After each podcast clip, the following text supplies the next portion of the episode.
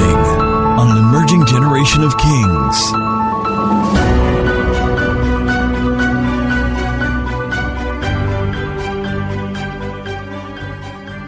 All right, let's go. Time. Let me ask, who understood what I was sharing on Sunday? If you understood what I was sharing on Sunday, please post a comment. Just say, I did. Right. If you have a question, you can also say, I have a question. Okay? So Idris understood, Sarah understood, D.F. understood, P.V. understood, David understood. Okay? Let me have more. I can see, oh God, Izakoro is with us. Let's celebrate her. She used to be with us digitally, 2017, 2018, and then she got married and relocated. I think within Nigeria anyway, but we've not really been seeing Audra, but it's good to see you on the call today.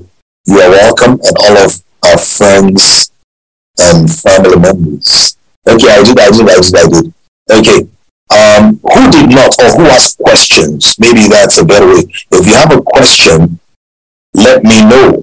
So maybe I can take it very quickly, because what I'm going to be sharing today is possibly a bit more complex than what I shared on Sunday.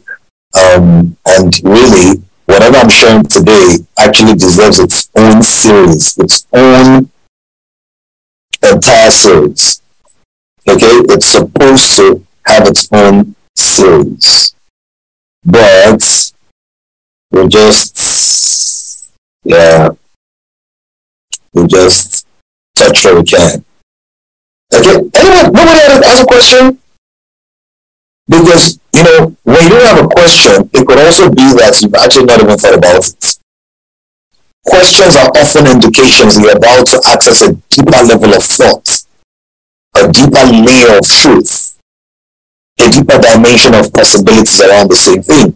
Questions don't mean you're dumb or actually mean you're smart enough to seek clarity that may guide you into a realm of light that others don't have access to. So I need questions. I don't want to sound problems. That's not me. I don't want silence. I want questions. Yeah.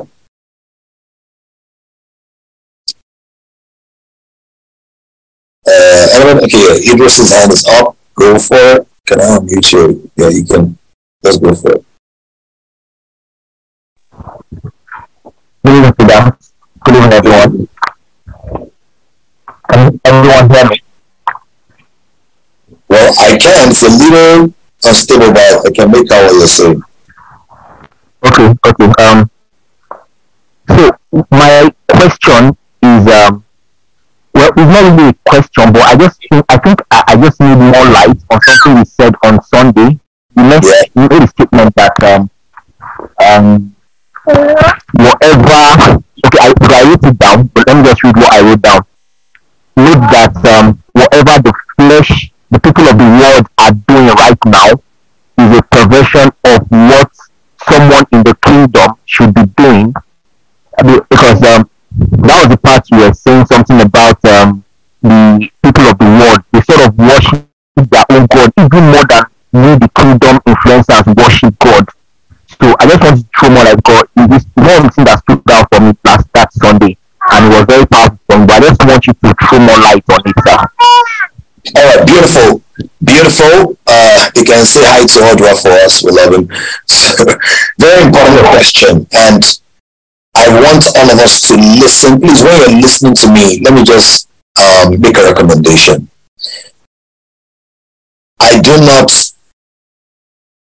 I'm not persuaded that my primary audience in life and in ministry is a consumer audience. I think that my primary audience is a producer audience. What I mean by that is the level of thoughts and maybe depth and elaborateness that God allows me to explore cannot be for just people who want to use it for themselves and have a nice life. I think that the people that make the most of what God has placed in my life are people who listen to apply and then take on the responsibility to implement. Does anybody understand what I'm saying? So when you're listening, if you're going to make the most of God's grace upon my life, you must realize that listening to me already sets you up for responsibility. The burden of what you're hearing is too heavy and too deep for it to end with you. Okay? So when you're listening, please listen as Idris has currently demonstrated or delegated.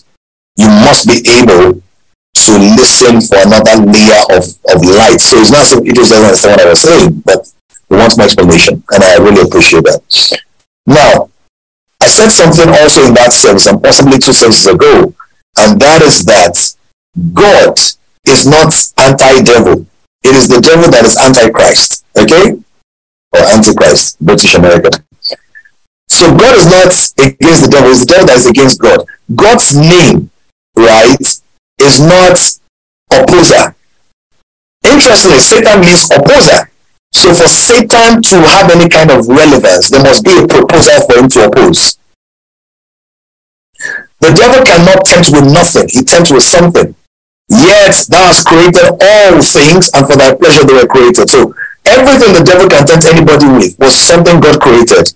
The devil never creates anything with which to tempt. He only looks at things that have been created and then tries to use those things to tempt. So we see that the temptations of Jesus, Matthew chapter 4, we couldn't touch it down on Sunday. I don't know whether we'll teach it today, but so much. Is this hunger? He said, look at this, turn these stones to bread. He didn't even say, I've created wah-wah. I just would be like, what's wah-wah? And then we'll be like, wah-wah is my latest invention. He can't invent nothing. So he has to tell Jesus to turn the stones to bread. Now, we understand that even the stones had a unique purpose, and that temptation, please listen, temptation was not just Jesus turning the stones to bread. Temptation was Jesus or any other person turning that stone into any other thing that God didn't want it to be. So, for example, when the people were hailing him, you know, Eben was in praise and worship. They go, hail, hail your name, day by day, all the way, all the way. When they were hailing him, the Pharisees were envious. And they said, whoosh. And they said, see, if these people don't praise me, I can get the stones to cry out in my praise. But listen to this. The primary purpose of the stones was not to verbally or vocally praise God. But Jesus was saying that these stones, there are many things they can be used for. There are many things they can do. But their purpose is for them to be stones. And that gives God glory. Right? So, anything the devil is going to tempt you with, he tempted Jesus, turned the stones to bread. God made the stones. He tempted Jesus with all things of the world, things that were created. God was the one who created the material, the physical substance for all of that. Then he took him to the height of the temple. The whole concept of temple life was also God. So we see that in the 3 primary temptations of Jesus, which were the temptations of 3 men. Number 1, the temptation of the common man, which is survival, eat food. Number 2, the temptation of the priest, which is pride or arrogance from a place of religion or from a platform of position. That's, he took him to the height of the temple. Number 3, the temptation of kings, which is to subdue, overcome, or overrun the world. Who runs the world? So those are the 3 levels of temptation. If you're still being tempted with material things, you're still a common man in the spirit. So if you're still moved by material stuff, food, clothes, cars, that's a baby, that's a child, right? The second dimension is the temple, which means that you're not being tempted by things, religious things or social things, like position. You want to be pastor or priest, or you want to be head usher, you want to be chief giver in the church or whatever, all of that, right? Or you take pride in how many days you fasted. You want people to respect you. That's the temptation of priesthood. But then there's the temptation of the king, which is temptation of rulership. That are you going to be willing to compromise your identity just for semblance of authority? Are we getting this? If you're following, let me know that you're getting in the comments. I always say to people on online classes, the only way I can know, especially because people turn off their videos, the only way I can know that you are listening is activity in the comments. Okay? So, the devil, in all of his temptations, again in the garden, He has to use fruits that God had made. The devil never tempts you with anything that God has not made for you. But however, the primary purpose of all things is not my pleasure. The primary purpose of all things is his pleasure. It said, for thou hast created all things. Somebody give it to us. I think it's Revelation 4 verse 11. Revelation 4, 11, I believe it is. It says, you are worthy, O Lord, to receive glory and power, for you created all things, and by your will they exist and were created. Okay? Let me, there's one that says, for his pleasure.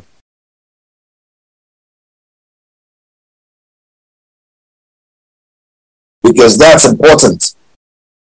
Okay, I think it's another translation. Yeah.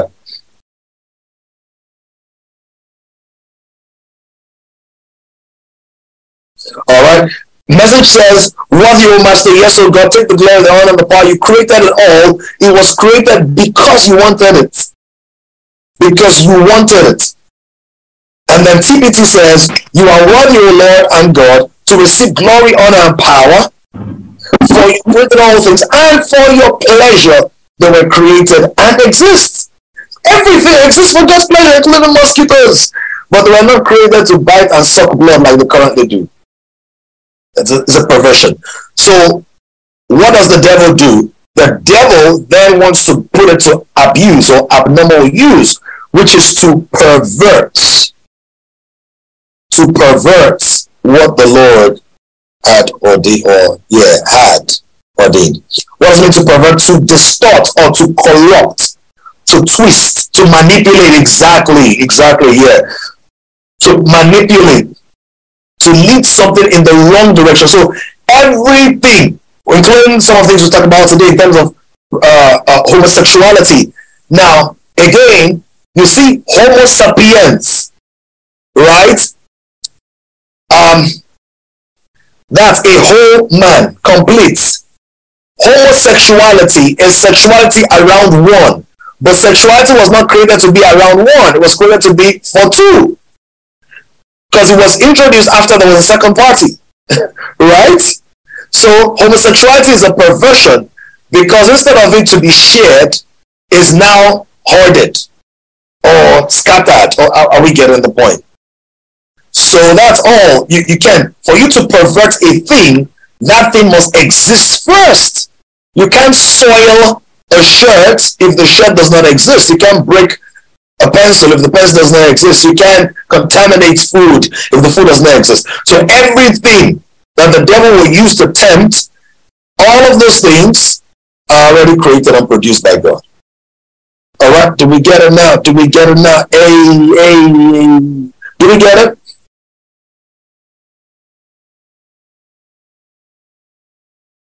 All right. So can I have another question? Because let me tell you why questions are also very important. They force you to think. Questions will force you to think.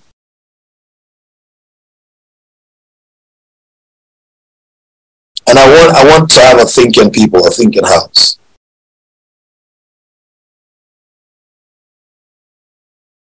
So let's go.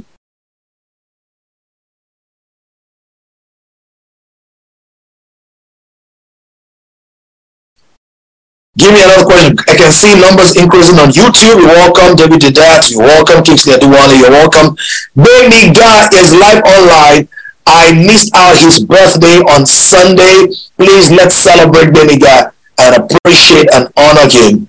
He's an amazing gentleman, adding great value to the house through LMT. We love and celebrate Bemiga of God Most High. I think I celebrated Bumi on Sunday, right? I think I did that. So please, give a shout in to Bemigs.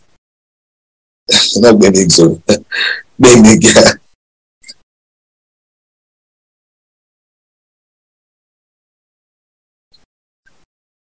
All right, give me more. Okay, all right. If you have questions, tell me. What has stood out for you the most? What stood out for you the most on Sunday? Let's assume that you've got everything right.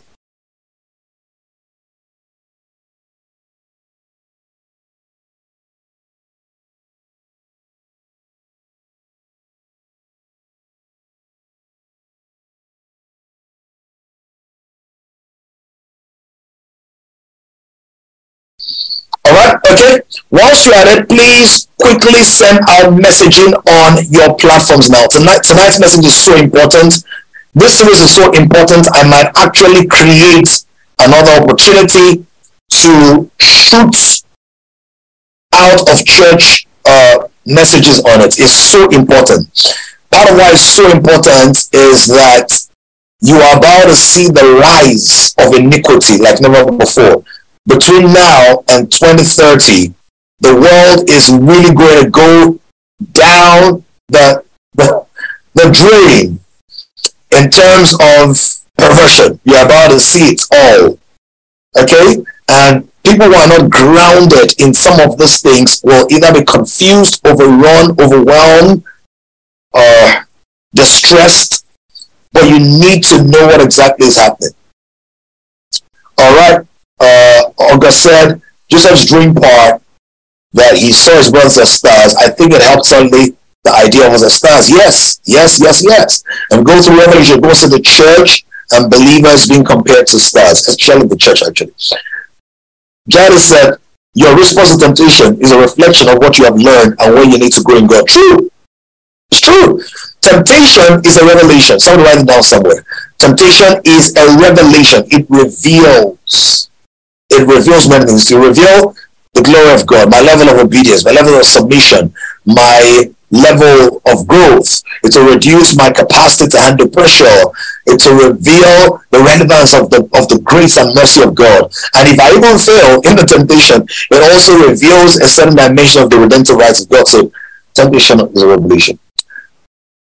Darius said one of them is when the Spirit is going to be released, it's at a major feast. God is not anti-Satan, but devil is anti-God. Yes, absolutely. So what I meant is, I believe that's your own abridged version, abridged presentation about the Spirit is going to be released. So it doesn't mean that God's Spirit cannot be released anywhere. But when you look through the Bible, you're going to see that there were major times, right, where the Lord, okay, I see comments on YouTube, I read it now, where the Lord wanted to do epic things. And then he ensured that there was a crowd, a gathering. And the reason that's important, so for example, was out of your belly will flow rivers of living water. There was a gathering, the third day, the greatest day of the feast. And then, when the Spirit is going to be released, Acts chapter 2, men are from all over the world. They come to the place from all over the world because God wants to put up a show. And I'll talk about some of those things tonight, about how we must get into the show business. I don't want to jump the gun, but tag somebody and say, hey, it's time to show. It's time to show. It's time to show. It's time to show. You will understand as I progress tonight.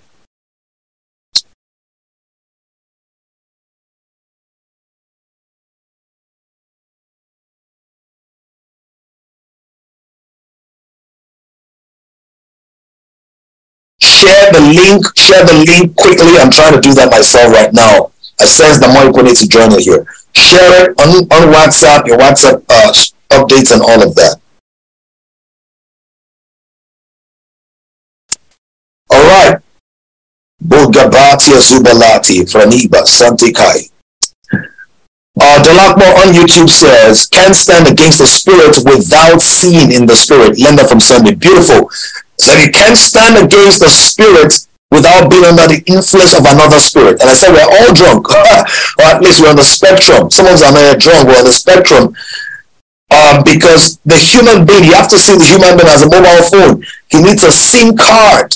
He needs a SIM card. Right? I've taught that before when we spoke about call unto me and I'll answer you and show you great and mighty things. Call, call, call. Show you great and mighty things. Call. That's the technology of the Spirit. And I said the SIM, S-I-M is spirit in man, isn't it? Yeah. Right? So you have to keep that at the back of your mind. At the back of your mind. That this is important. Please share the flyer. Share, share, share. We need to get more people in.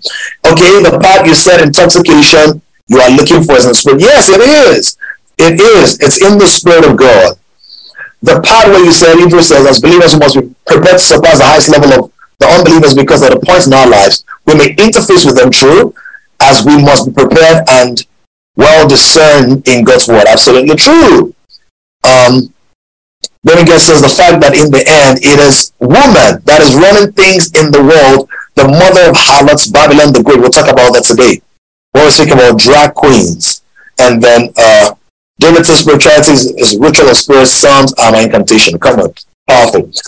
Father, we give you praise. The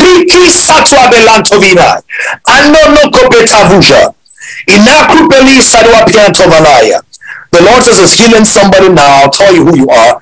You've had this itchy like sinuses. You've had this very uncomfortable sensation in your nasal tract. The Lord has healed you right now. Receive it in the name of Jesus. There is somebody who is sitting on a bed. I see another person on a couch. That couch is, I see a gray, like gray brown kind of couch. It's not, yeah, like a gray brown, something like that kind of couch. And you can feel the fire of God underneath you right now. You can feel the fire of God under you right now. And the Lord is revealing to you a dimension of your assignment that you have not seen before. Tonight is pivotal to translate you, Manuaki, into another level. There's somebody, you've had a very long and tough and stressful day. So it's actually a number of you, but about 5 to 7 of you. As I'm saying this, if it's you, you can confirm it for me in the comments.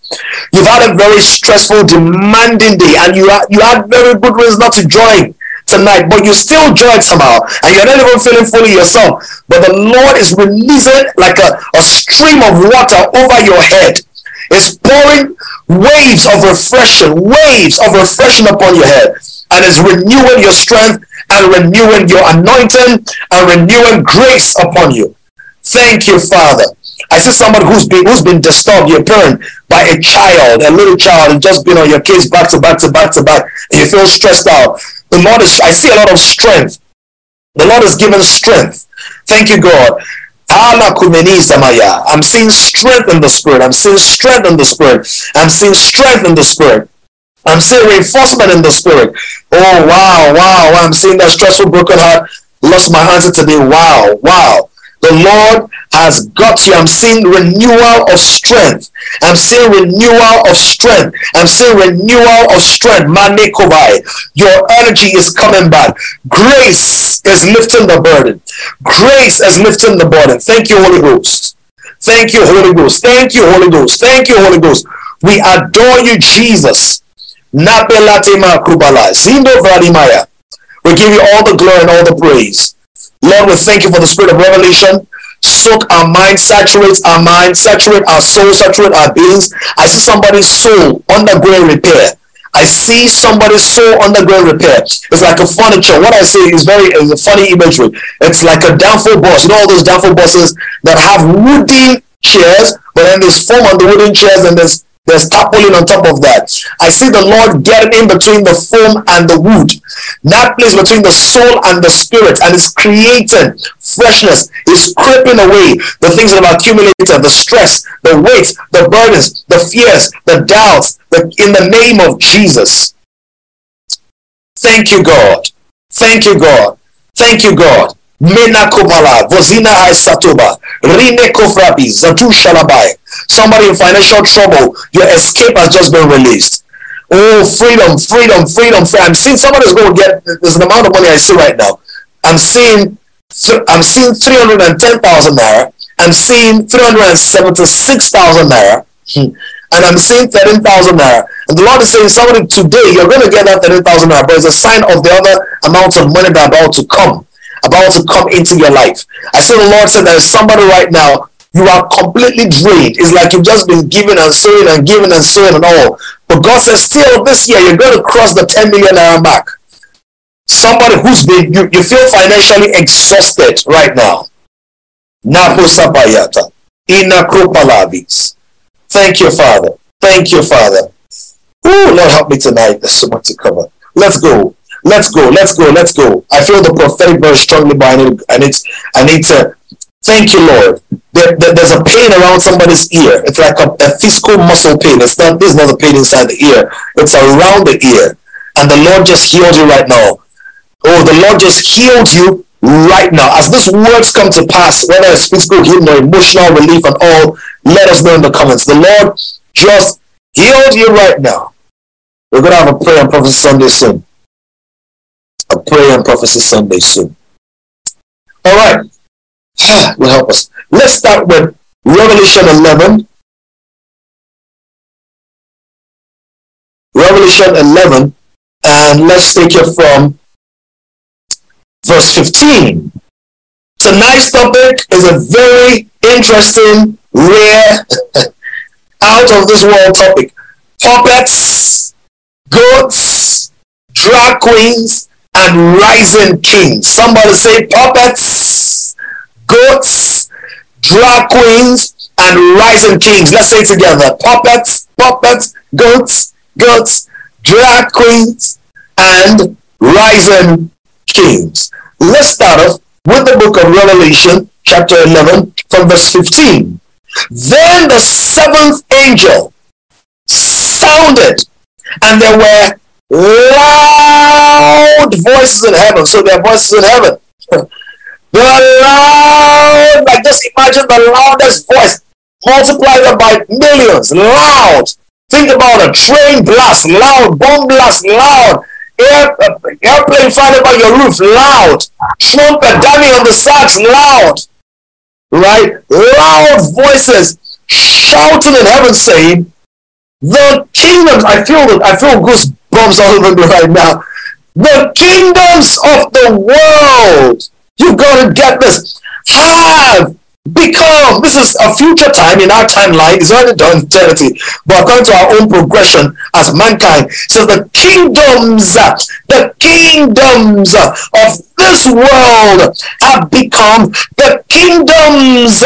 See that now, not just the kingdom, I used to quote it as the kingdom, but it's not the kingdom, it has become the kingdoms. Kingdoms, somebody say kingdoms. The kingdoms. I forgot I just one kingdom. Oh, Manu Gabaya. He said, but the kingdoms of this world have become the kingdoms of our Lord and of his Christ, and the 24 elders who sat before God on their thrones. They fell on their faces and worshipped God, saying, we give you thanks, O Lord God Almighty, the one who is, and who was, and who is to come, because you have taken your great power and reigned. Check this out. The nations were angry, and your wrath has come, and the time of the dead, that they should be judged, and that you should reward your servants, the prophets and the saints, and those who fear your name, small and great, and should destroy those who destroy the earth. Oh, my word is so loaded. Verse 19, then the temple of God was opened in heaven, and the ark of his covenant was seen in his temple. I mean, you would think the ark of covenant was an Old Testament reality. No, it's an eternal reality. Because in the latter times, you're still seeing there's an ark in heaven, in his temple. And there were lightnings and noises and thunderings and earthquake and great hail. Somebody type kingdoms. Oh, veni mono mono ponoponia. Somebody shout kingdoms. Oh, froni mekere mani manaki ataba. Kingdoms. We have to think about that. Don't forget the parable where it said a man went to a far country to go and receive a kingdom.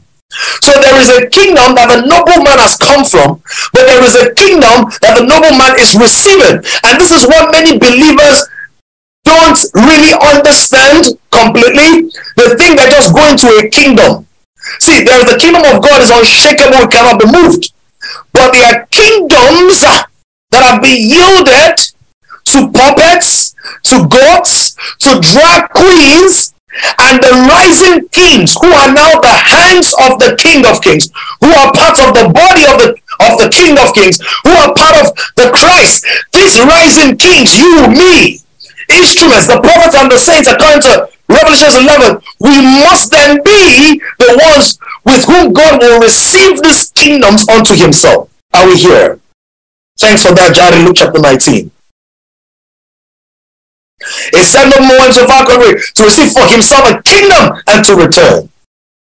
Now, when you go to Matthew chapter 19, let's look at Matthew. We'll come back to Revelation 11, but let's go to Matthew chapter 9. Somebody say, I'm a rising king. I'm a rising king. Lord, let these words burn in our bellies. Let it burn in our hearts. Let it burn in our souls. Let it burn in our beings. Let us not be casual Christians. Let us be conscious believers.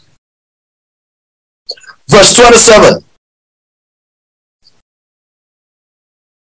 Verse 27. Matthew 19 from 27 to 30. See what it says. Matthew 19 from 27 to 30. Look at what it says. Somebody help us with that.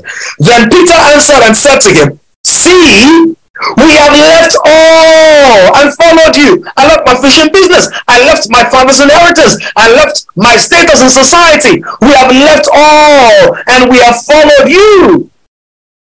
Therefore, what shall we have? Somebody please give me in the message on TPT. What shall we have? So Jesus said to them, assuredly, I say to you, that in the regeneration, in the renewal of all things, in the coming age. See, let me tell you what. If people, it's difficult for you to maintain any level, any significant level of sanctification, if you don't know that the kingdom of Jesus is real. I'm not talking about escaping hell. I'm talking about you looking forward to this thing I refer to ever so often in my messages. If you don't really see it, you will not. There are many things you will not do with passion. Is anybody else what I'm saying? If you feel you're just here to impress the pastor, look after the pastor's wife, become head of a department, you will really. But if you know that this thing we're doing is real, this thing is not a joke. There's going to be a spirit-sponsored motivation on the inside of you. Come on, talk to me, guys, in the comments. He said, Jesus said. In fact, if Jesus could swear, I'd say, I swear to God. He said, assuredly. But he said, we shouldn't swear, right? He said, assuredly, I'm telling you that in the regeneration, in the age to come, in the restoration of all things, in the renewal of all things, when the Son of Man sits on the throne of his glory, you who have followed me will also sit on 12 thrones. See, God doesn't want to be the only one sitting on the throne. God is not raising goats or puppets or paupers. I'll show you what that means spiritually.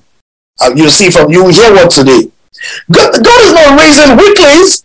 He said, when I sit on my throne, you two will sit on the throne. But when you sit on that throne, you will know, say, you went through the same process I went through. Don't forget, the throne was always in the future, was always in the future, was always in the divine design. The mother of James and John said, Jesus, in your kingdom, let my son sit to the right and the one to the left. Oil and gas, and minister of finance, and minister of exterior, and minister of power still. He said, it's not of me to give it. He said, are they ready to drink the cup? Can they drink the cup? Can they drink the cup? He said, they will sit on 12 thrones. What will they do? Judging the 12 tribes of Israel and everyone. So listen, so who will be the real kings of Israel in the age to come? Who will be the real kings? The disciples. Who's going to be the real kings of Nigeria in the age to come? Might be called a different name. The Nigerian disciples. Listen, even your delegation, your deployment to the earth was not an accident. Where Jesus left the earth from is where he's going to come back to. Jesus is not coming to come and reign from Lagos in the regeneration. He will not. See, when God says to Jeremiah, before I formed you, I knew you. Wherever I posted you to in this age is where your base will be in the next age. So,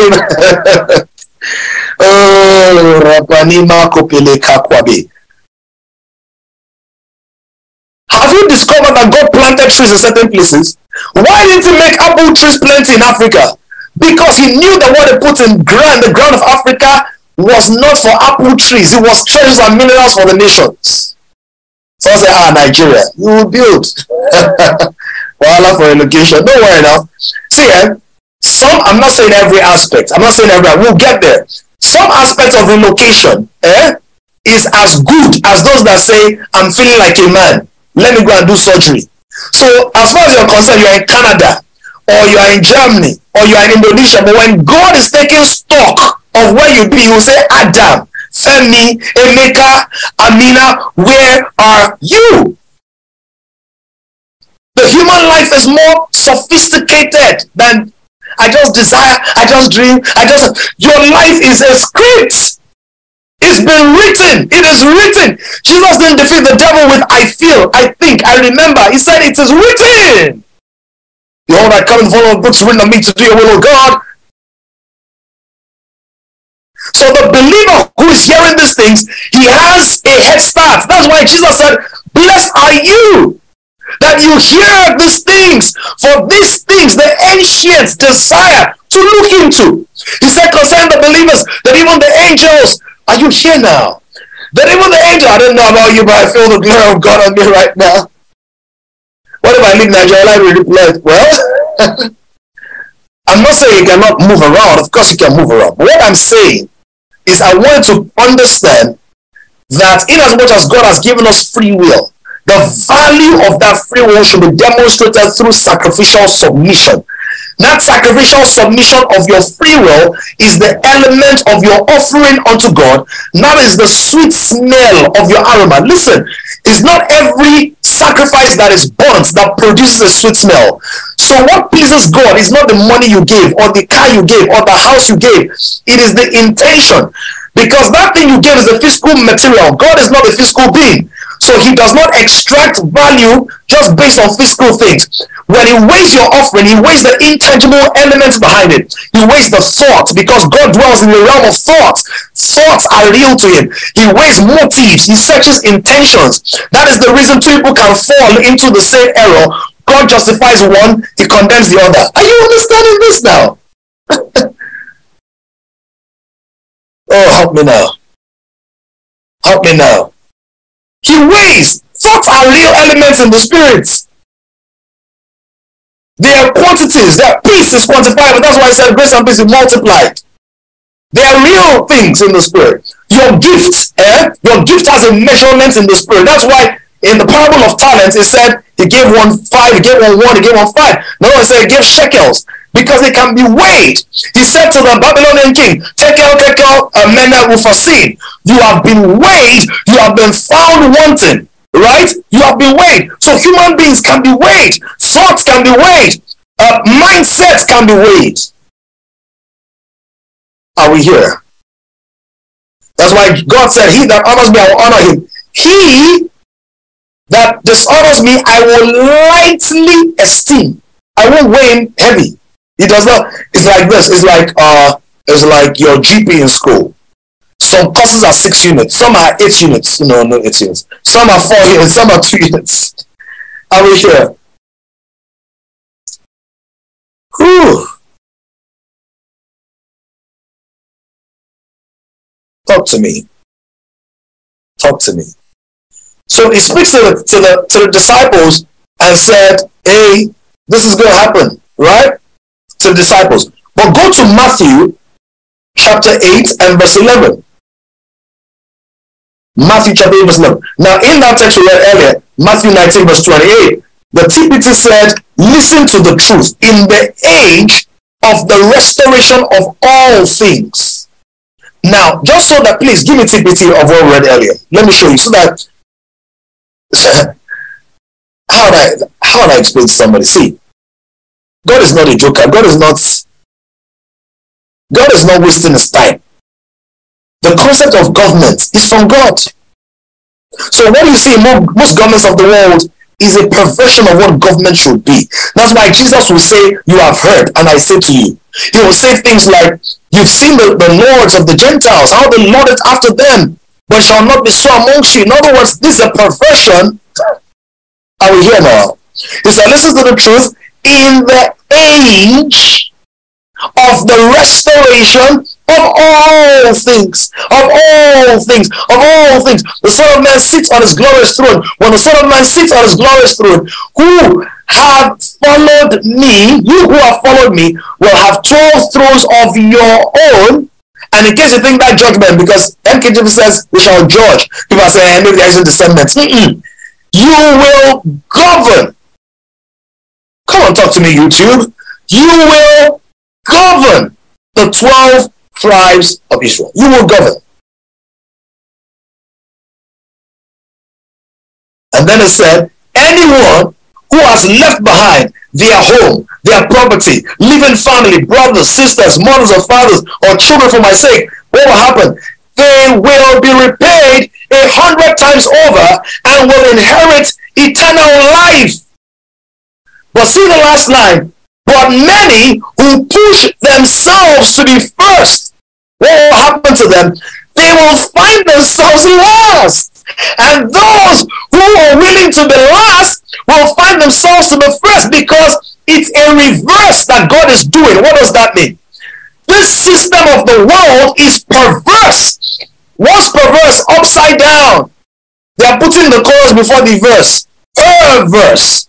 Right? So what does that mean? In this kingdom, people want to get. In God's kingdom, God is saying, give.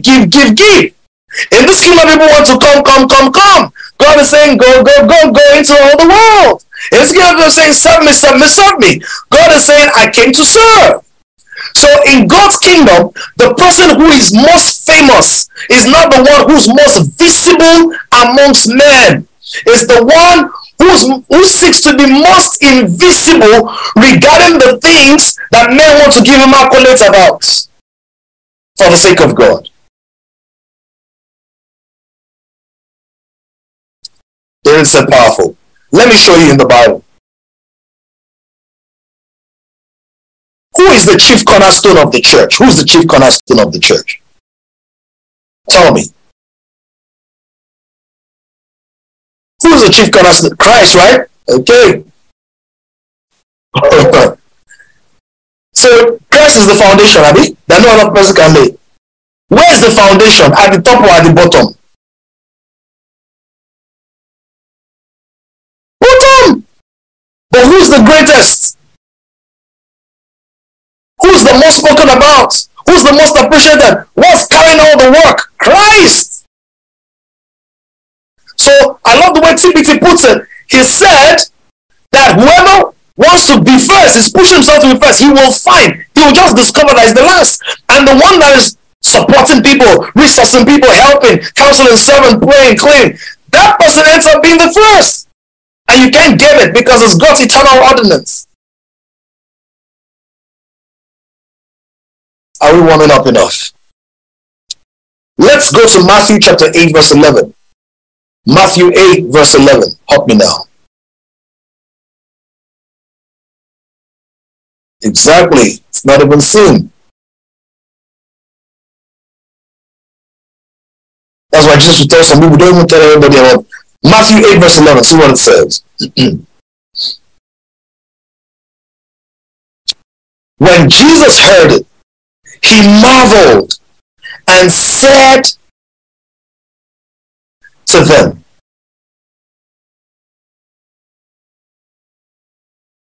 said to those who followed, assuredly, 8 from verse 10, sorry, I said from verse 10, assuredly I say to you, I have not found such great faith, not even in Israel.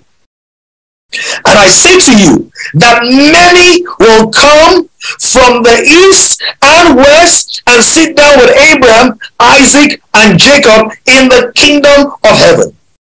But the sons of the kingdom, what will happen? They will be cast out into outer darkness. This is the first becoming last. And it's speaking essentially about the Jews. They were the first to receive Jesus. But many of them were the last to believe him.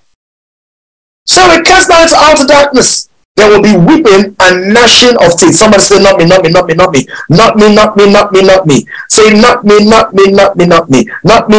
That's not me. Revelation 3:21, and I begin to exegete.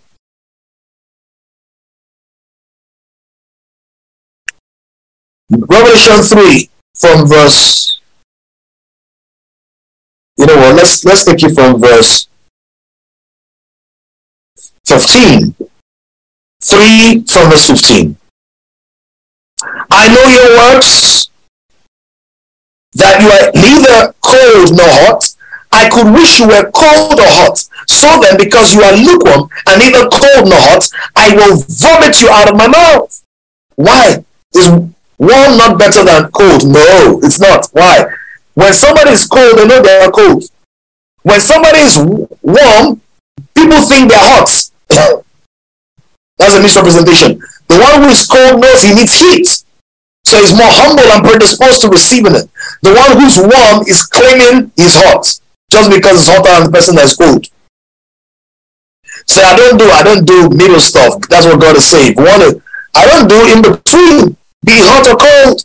Verse 16. So then, because you are lukewarm and neither cold nor hot, I will vomit you out of my mouth. Verse 17. Because you say, now look at that. Because you say, I am rich and famous, and I've become wealthy, and I have need of nothing. Premature satisfaction. And you do not know that you are wretched and miserable and poor and blind and naked. I counsel you to buy from me gold refined in the fire, that you may be rich, and white garments, that you may be clothed, that the shame of your nakedness may not be revealed, and anoint your eyes with eye salve, that you may see. As many as I love, see this now, I rebuke and chasten. Therefore, be zealous, but don't stop there, church. Many people are zealous but don't repent. So be zealous and repent. Behold, I stand at the door and knock. Behold, I stand at the door and knock. If anyone hears my voice and opens the door, I will come into him and dine with him, and he with me. Now, verse 21. Verse 21, everybody take note of that. To him who overcomes, I will grant to sit with me on my throne, as I have overcome and cast down with my father, and sat down with my father on his throne. Then it says, he who has an ear, let him hear what the Spirit says to the churches. Do you know what it means that people can be in the church and not be hearing what the Spirit of God is saying? So this whole series is to position you ahead of time. By the way, for those of you who might not know, one of the graces upon us as a ministry, upon my life as a person, upon my family, and upon our ministry as kings, is that we are pioneers. So many things that we are learning and teaching now, many members of the body of Christ will begin to catch on with them later. Let me ask you guys a question. Those of you who have been with us from the very beginning, how many of you these days notice that certain ministers and pastors are saying things that I taught you in 2018? And this is not pride or boastfulness in any way. It's just to let you know. Has anybody noticed that? Okay. Just so that you know, so that you don't miss this. And that's why you notice that there are certain series I teach that you will not find anywhere. Of course, truth is universal, so you might find pockets of this and the other. But there are certain messages like culture shapers, messages like the rise of kings, messages like oil liquors, revival starters, portions, messages like what's goat, what's puppet, what's drag queen, what's BDSM, empires, right? I'm not saying this to be boastful. I'm saying it so that you will hear, because there's a reason God was saying to John, he was an ear. Let him hear what the Spirit says to the churches. Now, God was speaking to one, to John, but he said, this thing I'm speaking is to the churches. So listen, there are some of you who will become itinerant speakers, itinerant ministers. Some of you will be ordained as pastors and kings. Some of you will be ordained as ministers and kings. Some of you will teach master life. Whatever I'm teaching you right now, don't just hear it and say, oh, another great service. Meditate and muse on it, because the times are going to become terrible. Let me also say this. In the next 2 to 3 years, you're going to see an influx of hungry people into strong teaching ministries in Nigeria. It's a wave. It's a pattern. It's a wave and a pattern. Whenever you see a lot of apostolic and prophetic outbursts and stuff, after that wave begins to pan out, not in terms of reducing power, but changing direction, people will need a lot of pastoral support, a lot of tutorial support. Okay?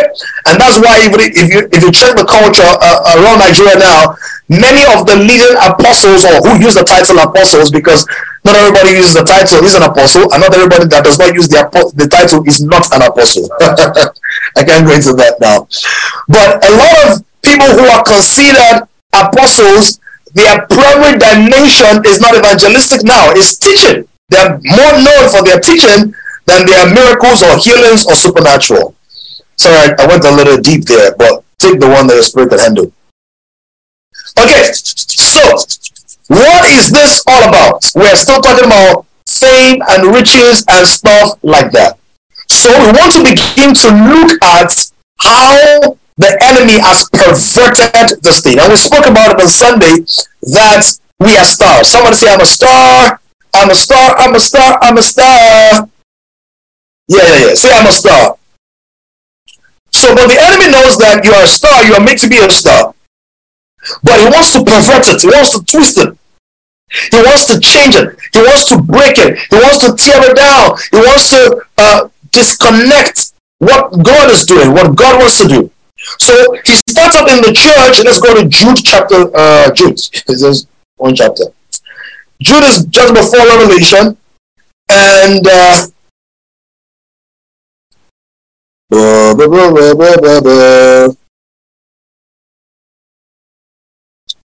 it's long. Read the whole thing. Read the whole thing.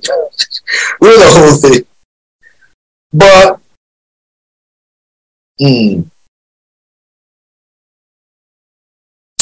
from verse 12, read the whole thing. But read from verse 12.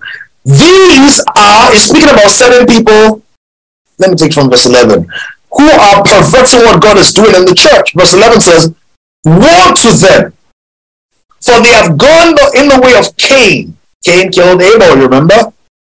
Have run greedily in the error of Balaam for profit, and perished in the rebellion of Korah. If you're not familiar with those, please go and study the Bible. Study, right? If I start teaching that, it'll take me in the other direction. Verse 12. These are spots in your love feasts, while they feast with you without fear. What is the keeping there? What's that keeping in verse 12 there? Jude, verse 12. What's the keeping? What it says that there are spots in your love feasts. They feast with you without fear, but they're doing something. What are they doing there? Oh, come on now, help me. There's a bit of a lag with the YouTubers. But help me. Thank you. Somebody give us text. Serving only themselves. You see why Jesus said, deny yourself first. Serving only themselves. Serving only themselves. What are they? They are clouds without water. What are they? Carried about by the winds. What are they? Laid out on trees, out of time and out of sin. Clouds without water, promised but no power. Form without substance. Laid out on trees, without fruit. What are they? Twice dead. What are they? Pulled up by the roots. What are they? Raging waves of the sea. What are they? Foaming up their own shame. Now, this is the next line I'm going to. What's the next line there? Wandering stars, for whom is reserved the blackness of darkness forever. Somebody say, I'm not a wandering star. I'm a shining star. I'm a shining star. That's why he said, not carried with every wind of doctrine. Because you're not a wandering star, you're a shining star. Now, the enemy then brings up his own idea, his own pattern. That how do you do this thing? He uses the God model, but he twists it. In the God model, what happened? Whatever praise was going to be given to God, praise will come from all of creation, and a magnificent, outlandish, extravagant release of sounds and songs and harmony. Don't forget, I've touched it before, universe. Verse is song. University. University. Universe. What is that? Universe. Unisong. One song. One song. What's a university? A university is where you can get everything in one concerning something. That's why it's not from a short course or a diploma. It's a university because there you can get the BSc, you can get the master's, you can get the PhD. One song of intelligence, one song of thought. So the universe was supposed to sing just one song. That's why the Bible says that Christ is at the center. I love that song by Israel Houghton. Jesus is at the center of it all. In him all things consist. Jesus is the verse of the universe, and he's the uni of the universe. He's the one. Right? So God, the devil says, okay, all this creation, they bring all their glory and all their stuff, and then it's funneled through, as it were, responsible angels, because they are angels in charge of every aspect of God's creation, including the human beings. So Jesus said, the angels stand ever before me. So there are angels that rule over fire, over water, over wind. I taught you that when the series we did about that end of last year. Right? So, but then the ultimate was when Lucifer would bring all of this and pour it to God, offer it to God. And we've studied that before in Isaiah and Ezekiel. He will bring that before God. So, the way God distributes or displays his glory, and you see it in Psalm chapter 19. Let me read that. Psalm 19. I need to pass it up. The heavens declare what the glory of God, and the firmament shows his handiwork. So what do you have in the heavens? The stars, the stars, the stars. Firmament shows his handiwork. Day unto day unto speech. Night unto night reveals knowledge. What do you have at night? You have the moon and you have the stars. That's what reveals knowledge. And I taught you on Sunday, the church is like the moon. Believers are like the stars. We reveal knowledge. That's why it says that he might display the manifold wisdom of God unto principalities and powers. And the church is the ground and pillar of truth. We reveal knowledge. Are we still together? Are we still here? YouTube, let me see if you're still here. So, when the devil wants to create, as it were, pervert glory, what he then does is that he's going to raise his own stars. He's going to raise his own people. He will look for people that are either ripe and ready, who are on the track of destiny, and try to derail them. This is the reason many top artists, particularly in America, and even now increasingly so in Nigeria, where did they come up from? Where did they come from? Where did they come from? Many leading voices in music and production, where did they come from? Talk to me, Zoomers. The church! The church! Where did Babylon, the king of Babylon, where did he get the boys from? Where? Israel. That is the same model.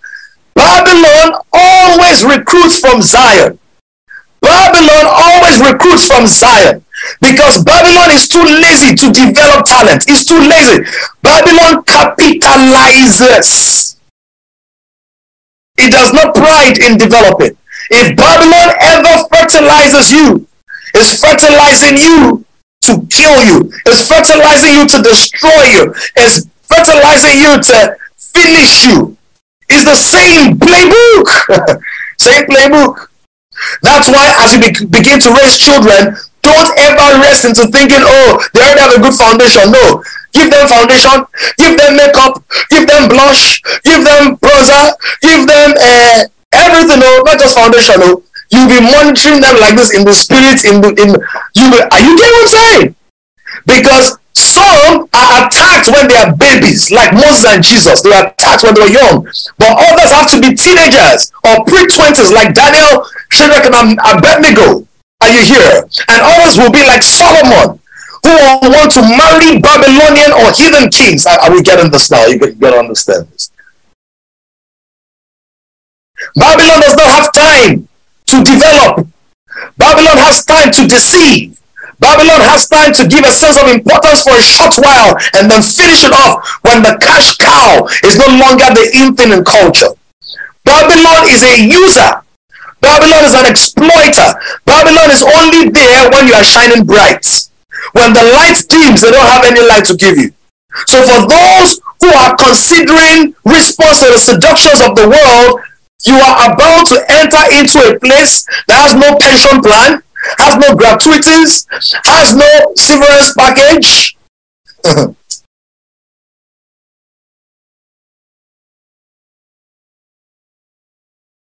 Are we here now?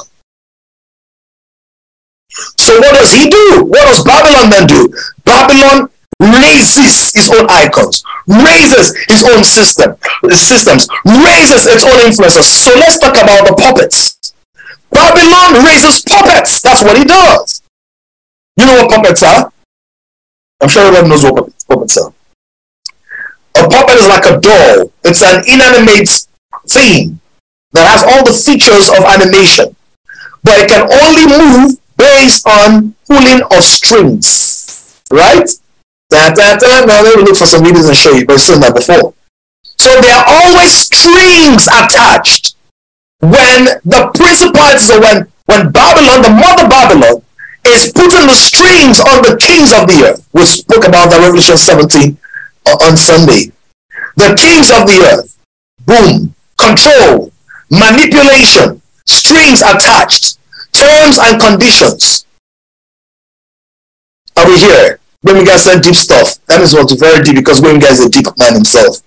Right? Thank you very much. A movable model of a person or animal that is typically moved either by strings controlled from above or by a hand inside it. Inside it. Strings attached. Now, typically, the hand controlling it never shows up on stage. It's always backstage. But the responses of the audience is based on the animation of the puppets. And many political leaders are puppets. Many economic power holders are puppets. Some religious leaders are puppets. Are we here? Now, the puppetization of the earth. Listen, most people you know, they are not even in the puppet range, because the puppets are few, but the paupers are many. The puppets are few. The actors on stage, they are few. The people misleading the world, they are not many. People destroying Nigeria, they are not a lot. I'm not sure all the real enemies of Nigeria are up to 100,000. When I say real enemies, the people that their mission and their silent. Most people are on auto response to the performance of the puppets. Are you here now? In the fashion industry, they find a few puppets that just wear a slit or just dress a certain way, and they know that the audience will just, oh, come on now, feel the power of God. Somebody's here, I'm not responding to the puppets. Oh, Ramina Kobrania Zabadadai. Oh, Finakia Teke Dede. Oh, Polia Teneneko Bolodoria Tanimo Sabalaya. Oh, Brina Koba. It said, these are puppets. The puppet, listen please, the puppet itself does not have much power, but it has animation. Animation. We were hooked on cartoons as children. That is to let you know that the people who are more easily by puppets, they are children. It's children that love puppets. Are you hearing what I'm saying? So when you see somebody whose entire life is all about fame and all about visibility and all about access, I'm not saying don't celebrate wins. You know we do that. You know, I'm even one of the biggest cheerleaders of people's wins and kings, right? I'm not saying there's anything wrong with that. You read a book, I'll shout, oh, you're on TV, oh my God, oh, you're this one, oh, my son. That's not what I'm saying. I'm talking about the heart's work. That if these things don't exist, I'm still good with God. Are you here now? This is key. Because there's a generation that is hypnotized on puppet shows. Oh, my word. I know what's going on with YouTube, but it seems like either instead of stuck or something like that. There's a generation that is hypnotized on puppet shows. Oh, come on. Hypnotized on puppet shows. Drunk on a stage performance. It's a performance. And how do you know puppets? Long after the show is done, they feel empty. Why would they feel empty? Because the hand that borrowed them to use them temporarily has been taken away. Are we here now? So when Jesus, oh my word, when the devil saw Jesus, the devil goes, man, if I can get this guy, and I don't know what I'll have time to talk about it today, about the power of virginity. That's a whole different thing. Because that's one of the ways in which the enemy has robbed many people, especially people in the church. Virginity is a quantity in the spirit. Virginity is a commodity in the spirit. Virginity is priceless in the spirit. Oh, my word. Now, I'm not saying if you've lost yours or given it up that you are useless. No. But I want to encourage somebody who might still be a virgin, who is still a virgin, that the implications are so precious that for certain levels of power, the people they are looking for are virgins. Because I talked to you on Sunday, the blood was shed from before the foundations of the earth. Blood is a matter in the spirit realm. It's a matter. So he gets puppets and he uses the puppets streams. If you do this, you're going to sell 1 million albums. If you do this, you're going to own 15% of the economic base of Nigeria. If you do this, we're going to give you the gold in Angola. If you do this, we're going to give you diamonds in Botswana. If you do this, strings, which is a perversion of, watch this now, the plan of God. Why? Because God has a reward system. We read that in Revelation 3 verse 21. He that overcomes, he will sit in my throne. So God has his own reward system. The difference is, he says, upon the shoulder there shall be the kingdom, the government shall be upon his shoulder, and to the increase of his kingdom there shall be no end. So the perversion of the enemy is that in the kingdom of God, it is everlasting. You are infinitely a star. We read that. Daniel 12 verse 3, they shall shine as the stars of the heaven forever. It's eternal. But man, or the devil's system, is such that if you sit on his throne, that is the highest you will ever be. From the day you cut a deal with the devil, your value starts to reduce. And then once they've used and exploited you for 5-7 years, or maybe if you're bigger than, you know, some of them, 10, 12, 15 years, then they'll go and look for one little child somewhere to replace you. So who are the puppets? Somebody's like, Pastor, you like metaphoric preaching. Because I'm very flowery and poetic, I use a lot of metaphors. If I use a metaphor, I show you from the text. Have you noticed? Because I don't want to think I'm just using flowery words. I will show you from the text how they are puppets in the Bible. I'll show you. Please, let's go to Jeremiah 37. Read the whole chapter later. Jeremiah 37. Let me just pick what I need. Jeremiah 37, 1-3. Give me the NKJV first, and I'll ask for another version. Network glitches. Sorry, guys. Admin, can you help me confirm if, as we're streaming on YouTube, it's also recording on Zoom? Is it recording on Zoom? Because we might lose some. We may have lost some portions of it. Because it went still for a while. Jeremiah 37, please help me. 1-3. Come on, guys. I need to run.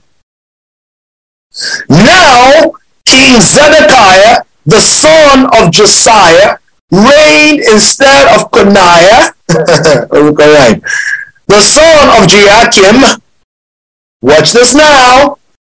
Whom Nebuchadnezzar, king of Babylon, made king in the land of Judah. So the king of Babylon was so influential and so authoritative and so dictatorial and so invasive. He invades Judah, but then he begins to install his own king. He raises puppet kings. He raises Zedekiah as a puppet king because he's the one that made him king. Notice, The kings, listen, oh Lord, help me now.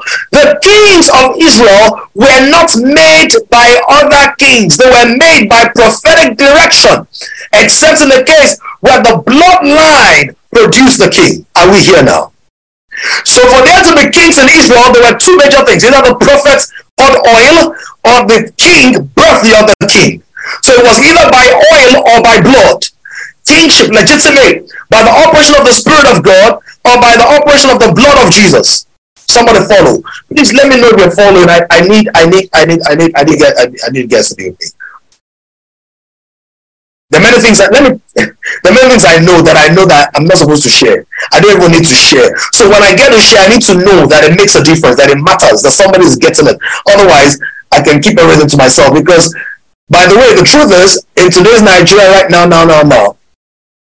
what people want to hear is how to come through the cash crunch, how to come through the Naira notes problem, how to come through. But I'm giving you handles that will serve you for life.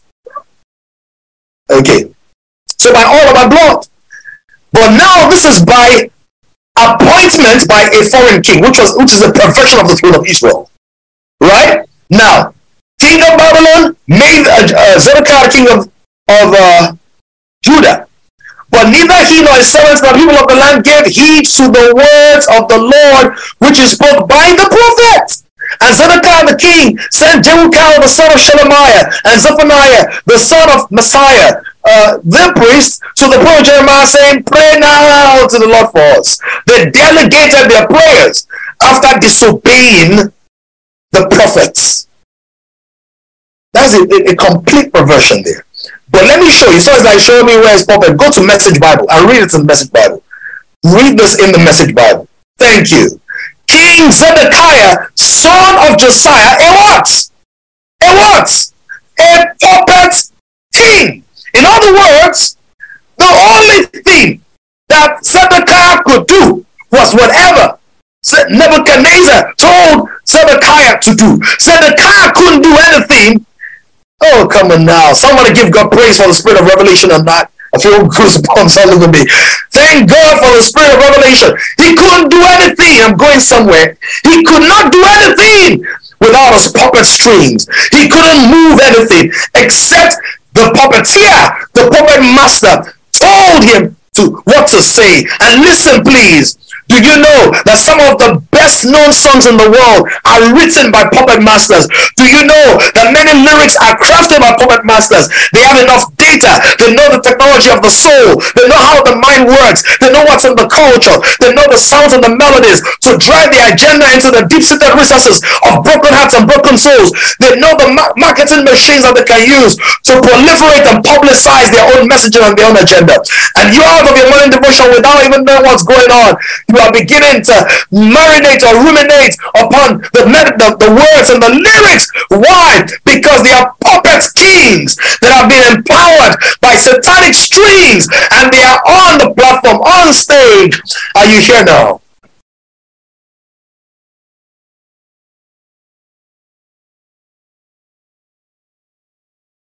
Puppet kings. Now, let me tell you what. That thing is a technology of the devil. That's what it is. See, the devil controls by strings attached. God influences us by his spirit within. By his spirit within. He said, "I will take out their heart of stone and give them hearts of flesh, and I will write my laws upon their hearts, so that they can love me." And then they yield to that love. They're not being forced. They're not being manipulated. They're not being coerced. They are being led. As many as are led by the Spirit of God, they are the sons of God. As many as are bled by the spirit of the devil, they are victims of the devil. His spirit within. Not strings attached. That is not manipulating you. That's what I'm saying. His spirit illuminates you. His spirit guides you. His spirit teaches you. He said he will guide you into all truth. He will guide you into all truth. He didn't say he will ride you on stage So when you watch some of the videos of these people, like the whole Beyonce and Sasha Fierce, and she tells you about how a spirit comes upon her. It says, like another creature. Why? Because she's a puppet king. And one of the most highly paid, highly celebrated puppet kings. Is it sinking? Oof, Lord help me. Help me, Lord. Now, please go to, this is a whole series by itself. Maybe we'll do it another time. Revelation 13. Revelation 13, 11 to 18. Revelation 13, 11 to 18. Give it to me in the Message Bible. So do you get what I mean? By no strings attached. See, attachment means that you and what you are attached to by a string. The person is outside of you. You are not outside Christ. Christ is in you. You are in Christ. His spirit is on the inside of you. Now, in the end time, the last day, the end of this age, I saw another beast. I saw another beast rising out of the ground. It had, watch this now, it had two horns, just like a lamb. I expose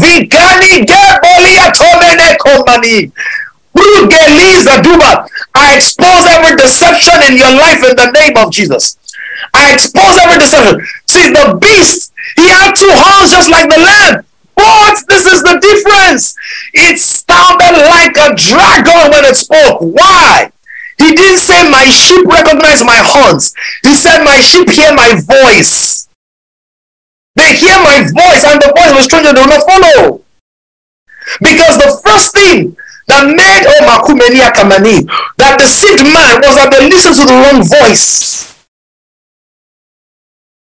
The beast looked just like, he had two horns like a lamb. It had the infrastructure. But look at that, look at that. When it spoke, it was what? What was it? It was a puppet of the first beast. And what did it do? It made earth and everyone on earth worship the first beast, worship the economic system of the world, worship the self-glorification system of the world. He made that happen because you need a puppet to pull, to capture attention, to fascinate people, to enthrall them, to sweep them off their feet.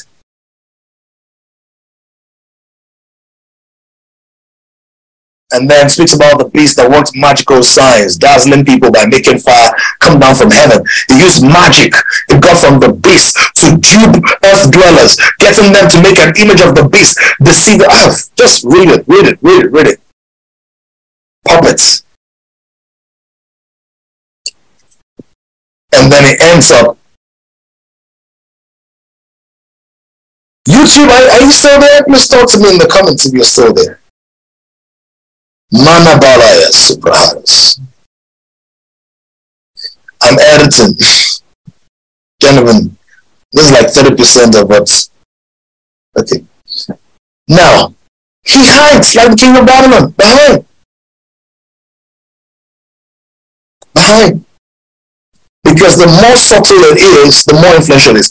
In your life, can you ask yourself, when I find myself worrying for this long, is this really the Spirit of God, or is the beast trying to pull on my emotions with puppet strings? This money I'm holding and holding and holding, is the beast involved? This person I want to show Pepe, am I volunteering myself as an instrument of the beast? This dress I want to wear, is this a dress of Zion or a dress from the beast couture? This is my drive for being the richest man in the world. Is this a God drive? Or is this a hard drive? A flash drive? Because even Jesus was tempted. Even Jesus was tempted. And see, the enemy hides. Let me run because of time. Let's go to Leviticus 16. Let's move to goods. Do we understand the puppets now? The puppets are the performers, they are the manipulators, they are this ones and that ones. When you go to Leviticus 16, and you go to verse 6. Verse 5 actually, from verse 5. And he shall take from the congregation of the children of Israel 2 kings of the goats as a burnt offering. As a burnt offering.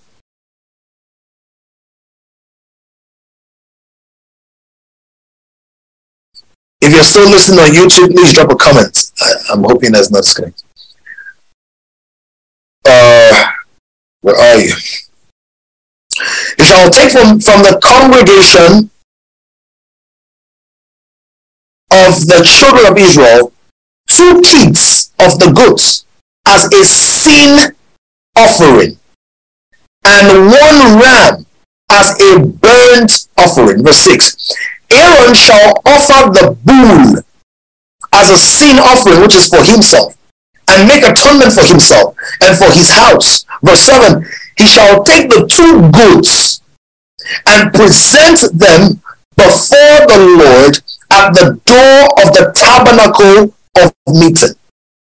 Then Aaron shall cast lots for the 2 goats, 1 lot for the Lord and the other lot for the scapegoat. And Aaron shall bring the goat on which the Lord's lot fell and offer it as a sin offering. But the goat on which the lot fell to be the scapegoat shall be presented alive before God, before the Lord, to make atonement upon it, and to let it go as the scapegoat into the wilderness. In other words, set free to go into the wilderness. Now, when you go to verse 15, you're going to see, shall kill the goat of a sin offering, which for the people bring its blood inside the veil, do with the blood as he did with the blood of the bull, and so forth. Please go and study this. But go to verse 22. I'm sure some people are like, I've never seen this part of my Bible before. Don't worry. Now you're seeing it. That's why it's good to belong to a local assembly. When you go to verse 21, Aaron shall lay both his hands on the head of the live goat. Confess over it all the iniquities of the children of Israel and all their transgressions concerning all their sins. Put them on the head of the goat and shall send it away into the wilderness by the hand of a suitable man. The goat shall bear on itself all their iniquities to an uninhabited land, and he shall release the goat in the wilderness. Okay, thank you. I see that person helping me about the state of things. I don't even know where I'm going to. I know in the name of Jesus where I'm going to begin to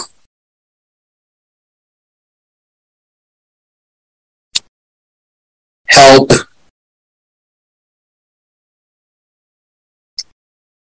us with. Okay, now the goats. Hold on, Leviticus 16. Let's go to Matthew 25. Matthew 25. But keep that in mind and study later. Matthew 25, I believe from verse 31 or so.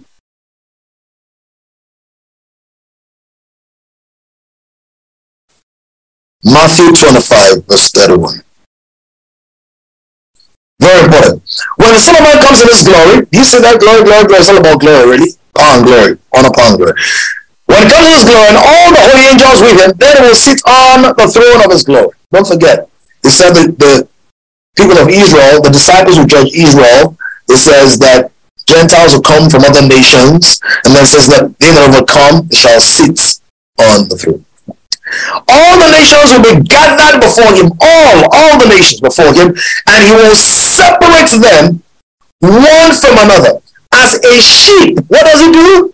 As a shepherd, divides his sheep from the goats.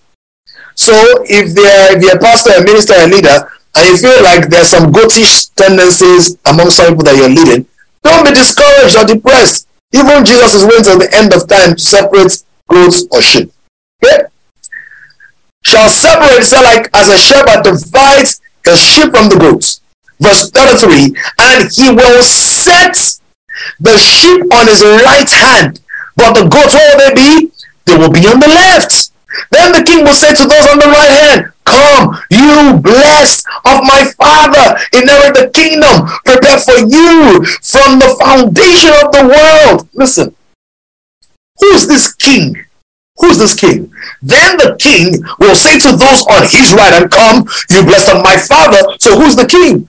The king here is not the Father. The king here is the Son. The king here is Jesus, because God has no father, but God fathers himself in Jesus. The king is Christ. Jesus is king. At least they got that part right. I don't know about the other parts they didn't get right.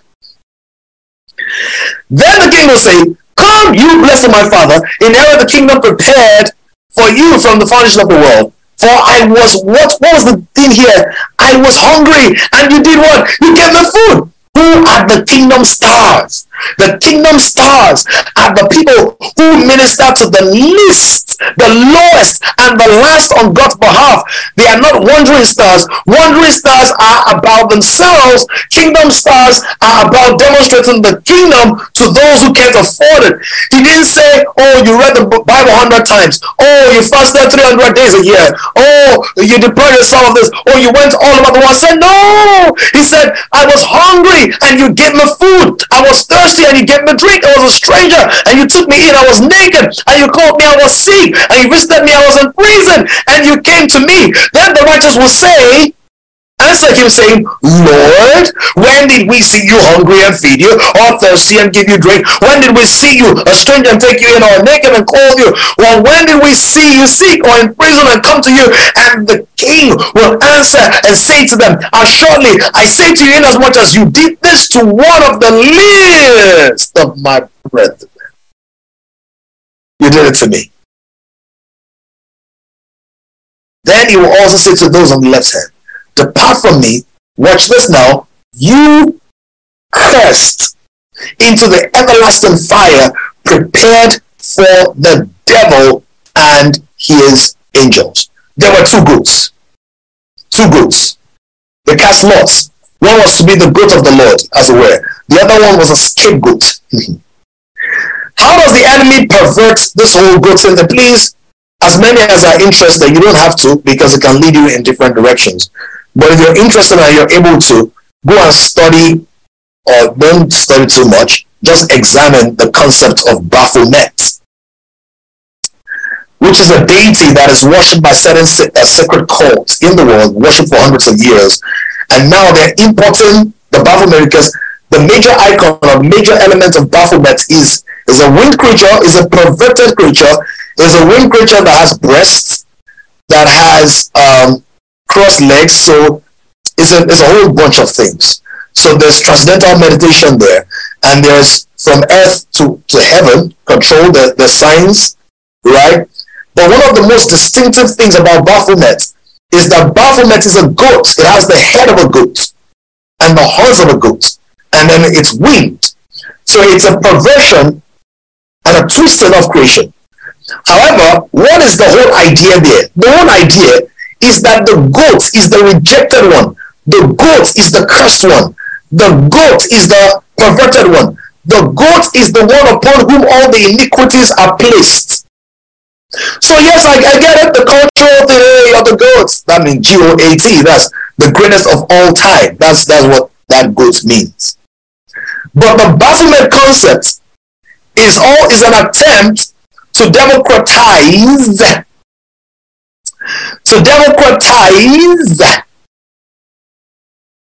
popularize the rebellious, agnostic, demonic ideology. That Baphomet is half human and half animal. It's half human, half animal. Speaking about the debasement of the nature of God revealed in man. Talking about the beastly and the basest of it. And don't forget, in the last day, what are you going to find? You're going to find the beast, and then you're going to find the second beast, who is the puppet of the first beast. So the concept of bafflement in the culture right now is that you are in a goatified a system of perversion or pollution, so that the enemy hides behind the scenes and it looks like, oh no, this thing is not that serious. The concept of bafflement is that bafflement is not a pure creature. It's not an animal. It's not a complete animal. It's not a complete human. It's not a complete man. It's not a complete female. It's a mix of the male and the female genders. So it has big breasts, right? It's an anomaly. It's a hybrid, and then it's supposed to be heaven and earth. This is like the height of the perversion. And because of time, I need to transition real quick to the drag queens. The whole concept of the goat is to pervert and pollute and confuse, also to bring confusion. So gender confusion, gender role confusion is also to bring dishonor and degradation, where everything is everything. Everything is everything. Everything goes. Are we getting this?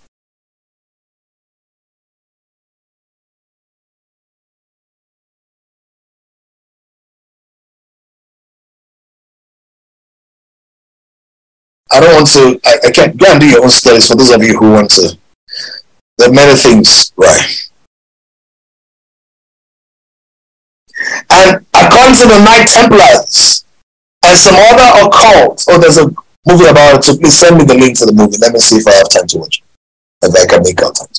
watch it. According to the Knight Templars, this is supposed to be a picture of their own ideal society, their ideal system. Male and female are together.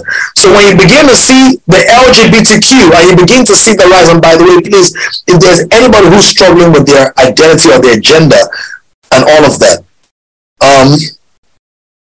you are not condemned. You are not condemned.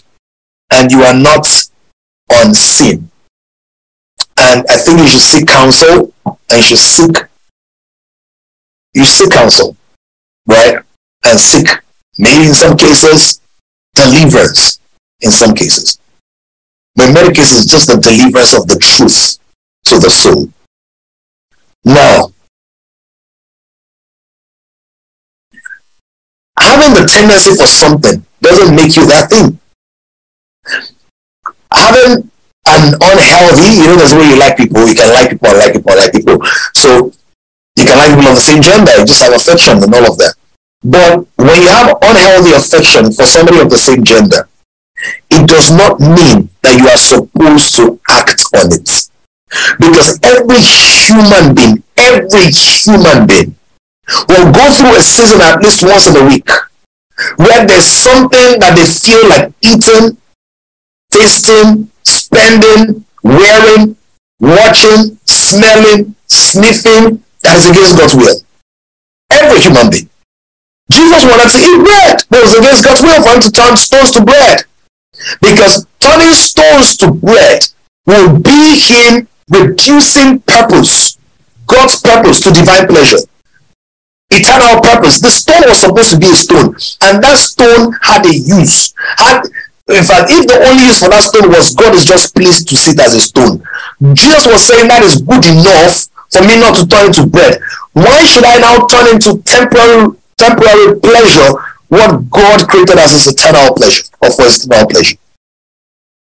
So now people make big excuses, oh, you know, some people are predisposed genetically. Well, science may actually even prove, that yes, some people, they have a genetic something that predisposes them to liking people of same gender. It's possible. But that's not the argument here.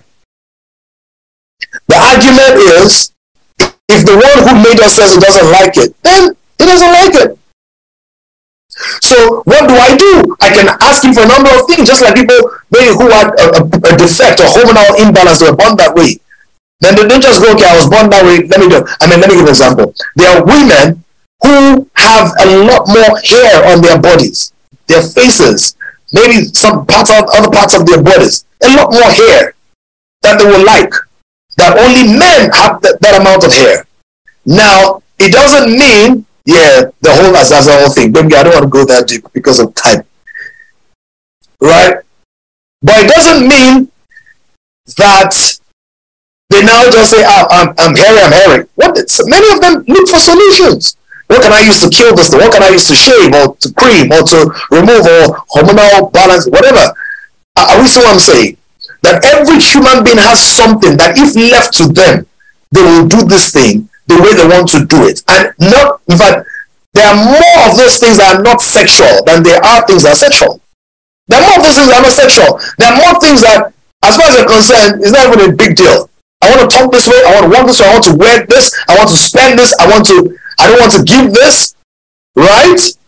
We all have them. So the person who's dealing with sexual perversion of homosexuality or bisexuality or bestiality, what can you do? One of the things you can do is, the God who made you. God, I feel like this. I don't get it. I don't want to feel like this, but I feel like this. I don't get it. But beyond just praying, because it has to start with your heart. And I've discussed something about human beings. It's difficult for anybody to help you if you're not ready to be helped. It's difficult. Even Jesus extended his hand to all of mankind. Saved, I'm here to save you. Some people did not. Most people were still not accepted. Broad is the way that leads to destruction, it says. So now let's go back to the drag queens. Why are you seeing a rise of people dressing like women? Have you seen that? It's just an in thing. Even comedians who may not be gay, who may not be bisexual, who may not be homosexual, you're seeing them unwittingly playing into it, skits, wearing bras and dressing like women, and you're wondering what exactly is going on. Now, many times people are playing into a script. Now, let me ask you, why are people doing that? Tell me. Why? Tell me. On their own, from their own side. Why are they doing it? Why are they doing it? From their own side. Just tell me in the comments. They think it's funny. Okay. Okay.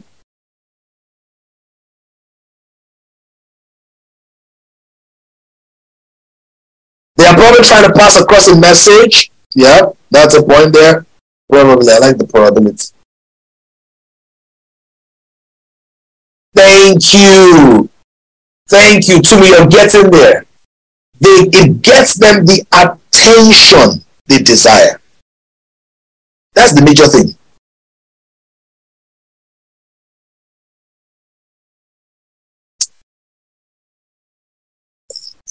That's the major thing.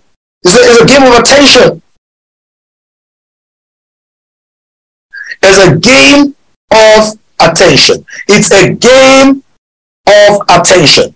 Is a game of all eyes on me, because you've got to look at the puppet to respond the way the puppet master wants you to look at it. Now I know that some of these things may sound a bit, oh, this is too deep. Well, the Lord is helping all of us and giving us understanding, right? But I want to begin to study your generation with Christ's eyes and begin to look at things deeper. Because our assignment as we come to the end of the age will be to represent the kingdom of God. Let me tell you, it's going to be tougher and tougher and tougher and tougher and tougher for you to make a stand for the world. You will have to sacrifice yourselves. Sacrifice your preferences. Because you're about to witness what they call the order of chaos. That is order out of chaos. Freemasonry and all that stuff. What they're about to do is that they want to cause chaos. I'm about to land. They want to create chaos in the world. So when you see economics crashing, see, there's a big plan. It is to the advantage of the beast that every nation be wrecked. It is to the advantage of the beast that every government be confused. It is to the advantage of the beast because the beast has to position himself as a solution. Oh my word. Are you here? Lord, lift this house out of pedestrian, earthbound thinking and earthbound perspective in the name of Jesus. It's like when somebody wants to sell an antivirus, then he manufactures viruses. He manufactures it and he wants it to penetrate every storage device ever connected to a laptop because he wants to sell something. It's order up chaos. In other words, they create disorder, chaos, and then they position themselves as the order. They abuse marriage. So see chaos in marriages, destroying marriages, destroying the institutions. Don't forget, one of the major things that they want to destroy is everything that is an institution. Everything. Why? Institutions are based on governing principles. Every institution has a governing principle. Every governing principles. Therefore, if we can destroy the institutions and destroy the governance of the earth, then we can take power.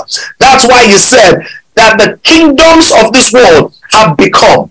Why? The king is about to receive his kingdom back. Come on now. About the land, but I want to show you your place in this whole matter. Help me high five somebody in the comments and tell the person, rise as a king. Rise. Rise as a king. You must be able to know the game. You must be able to know the game. You must be able to expose the devil. You must be able to understand what's going on. This is what will give you. He said, wisdom shall be the stability of your times. In other words, your times will be shaky. Your times will be rocky. Your times is not going to be a fighter, but it's going to be rocky. Right? But what you got to do is to rise as a king. And this is not a baby boy, let me just go and chill. Kings have a job. Their job is rulership. D.F. and I were speaking about some day, yesterday or so. That the queen actually has a job. The queen, have you seen the queen's list of appointments? People just think, see, I said, it's only in textbooks that you see queen just sitting down on a nice chair, holding the scepter and sipping tea. It's only in storybooks. The queen has responsibilities. God has a job. He reigns high and he rules low. He puts the systems in order. Someone said God fixed the earth, and that's not the way he designed it. He created you to fix the earth.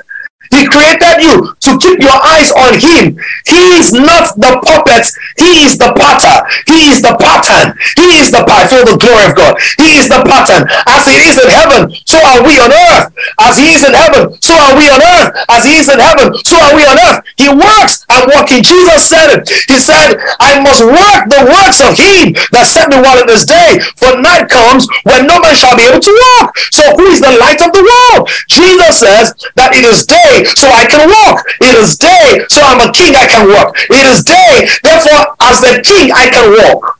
So who is the light that will cause the other kings to work? The church is the light that will cause the other Jesus beings to work. As you see now. So when I shine, I let somebody else experience the glory of God, the possibilities of God, the graces of God. Look at somebody and say, stop delaying us, shine. Stop being lazy, stop being lousy, stop being weak. Lily liver, jelly job, spineless wonder, spaghetti Christian. That's not you. Reign as a rising king. What does it mean? Your disciplines must go to another level. What does it mean? You must have more substance than you have fame. What does it mean? Oh, somebody talk to me. And there's this puppet master behind the whole thing. The puppet master behind the whole thing. We're in Isaiah chapter 14. Somebody give it to me very quickly. Isaiah 14, verse 16. Let me close. Isaiah 14, verse 16. Bano kane kabura hatigaza tosia rene keba suprediketa liza naimish. Isaiah 14 verse 16. Oh, come on, y'all. Oh, stop delaying us. Stop delaying us.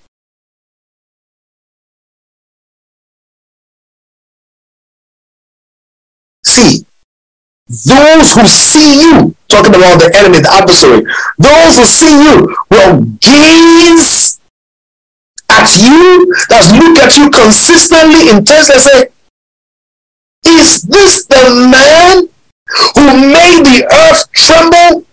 Who shook the day? Is this the cockalow rascal that was causing hurricanes and waves of economic depression and scarcity of naira in Nigeria and war in Ukraine and gas prices going crazy in the UK and people becoming drag queens as preteens in America?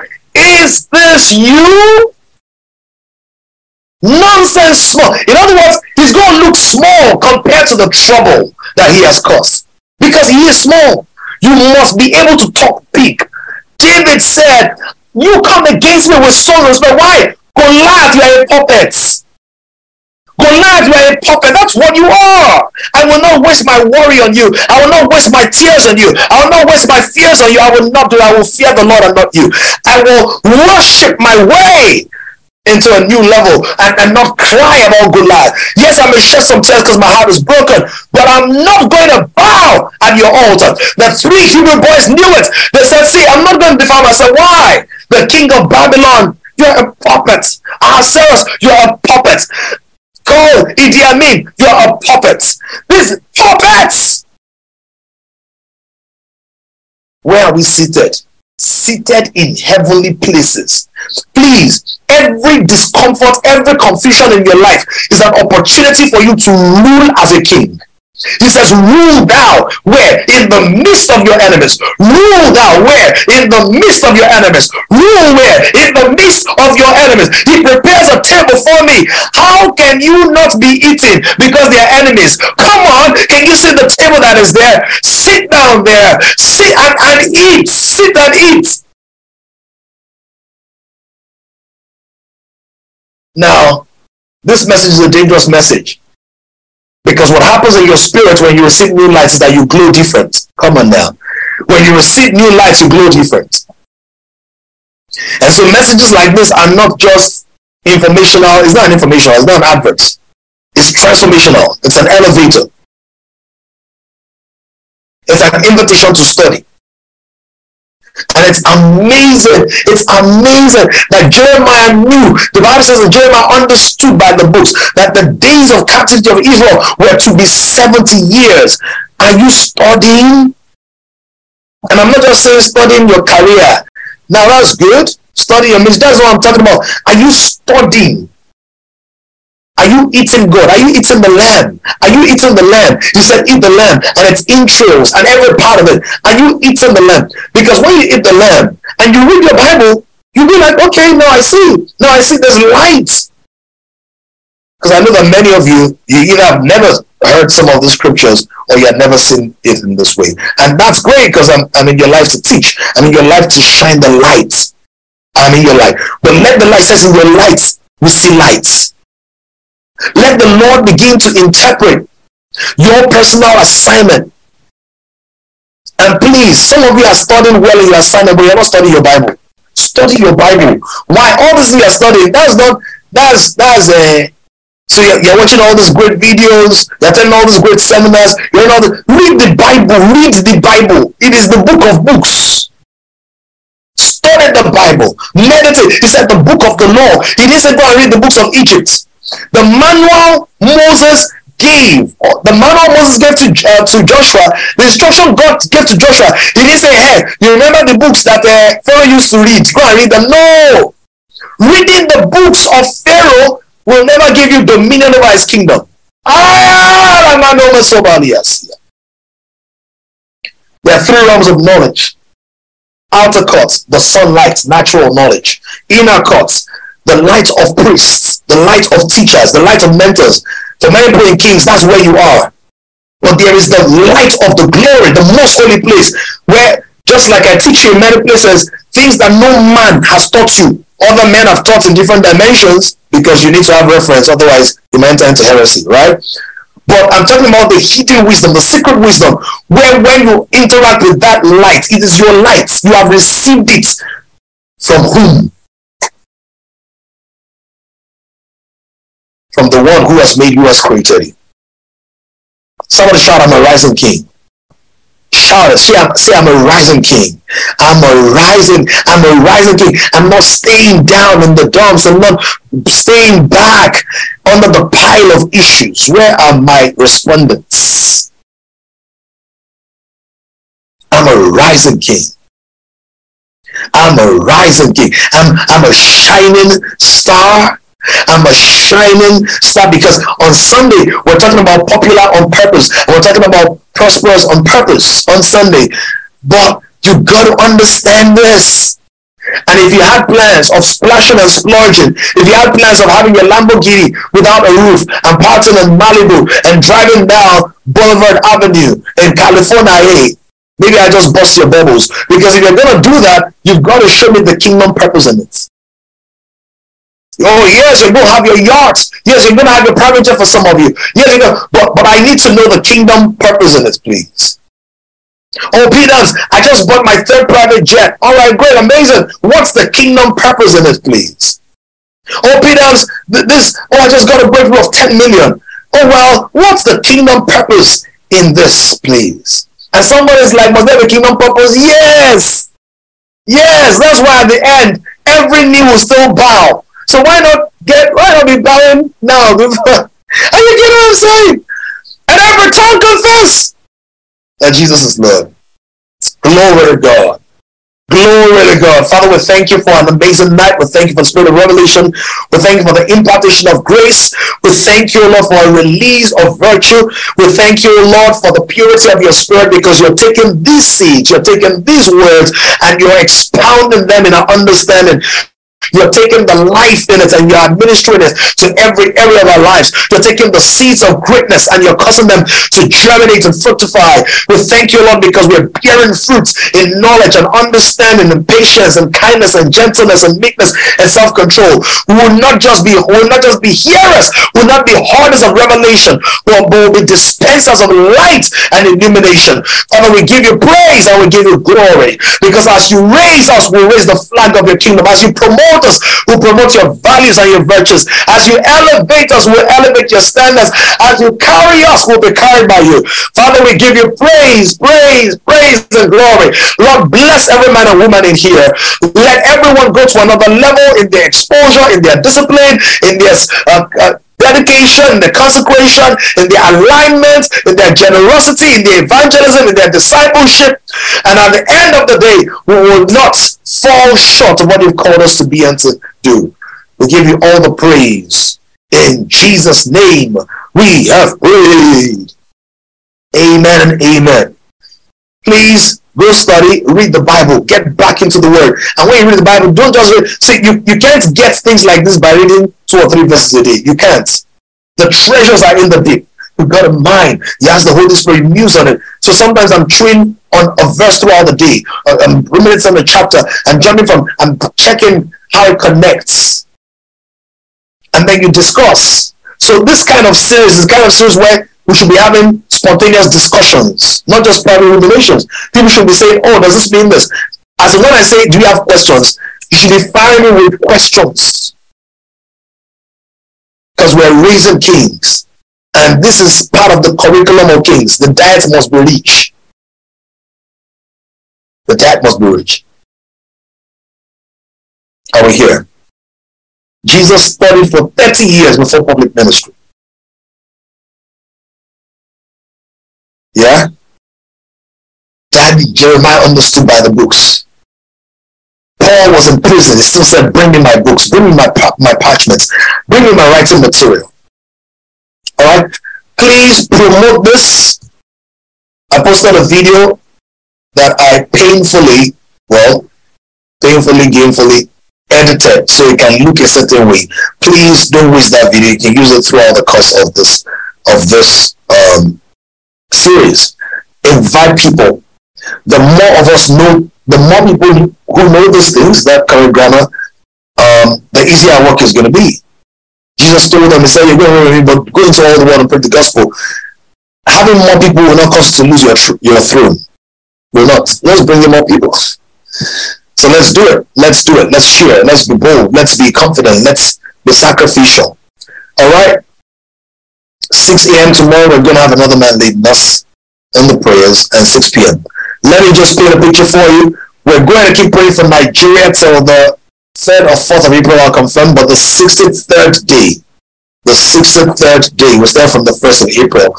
Then from there, we're going to switch and do a couple of watches for immersion.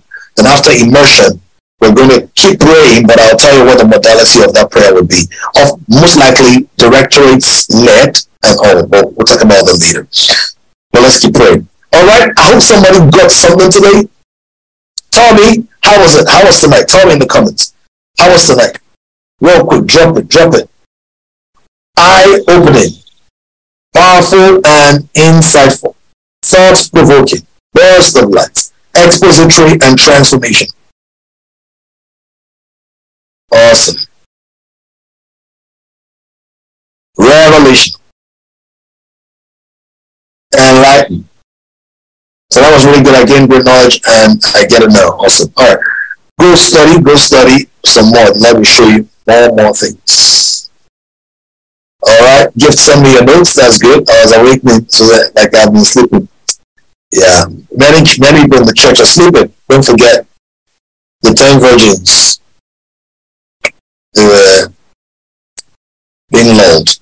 All right, have a great night and see you on the prayer call tomorrow. Generation is rising on an emerging generation of kings. To join this growing community of kings, visit www.kingdomcentral.org and send your full name and email address to 0908-123-4566. One more thing, someone you know needs this. Kindly share this now.